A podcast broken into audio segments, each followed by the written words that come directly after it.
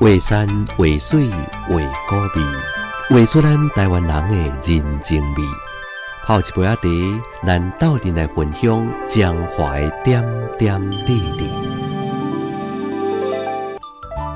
新港是江华靠海乡镇当中的一个，记着大渡溪口甲大中关来相对。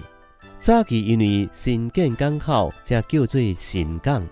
后来因为和家己的新港是共名。为了避免混掉去，才改名叫做新港。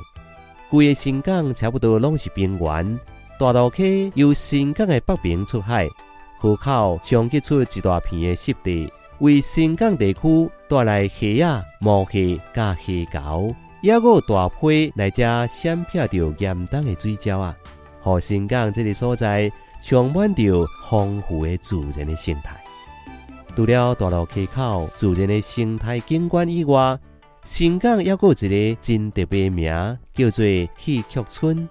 因为新港地区早期是泉州人聚集的所在，百姓无代志做，营营都会嗨唱着戏曲，尤其是南管、北管、高架戏等等，所以新港戏曲村的名号就安尼流传落来。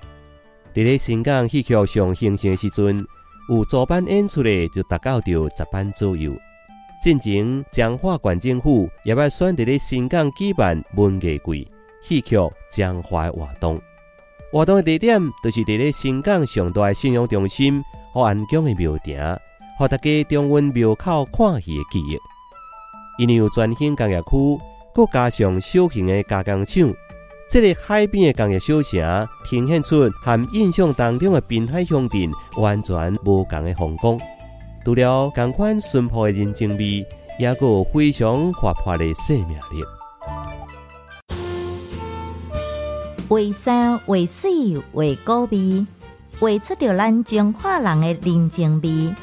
FM 八八点七花园广播电台，甲咱斗阵听秀中华点点滴滴。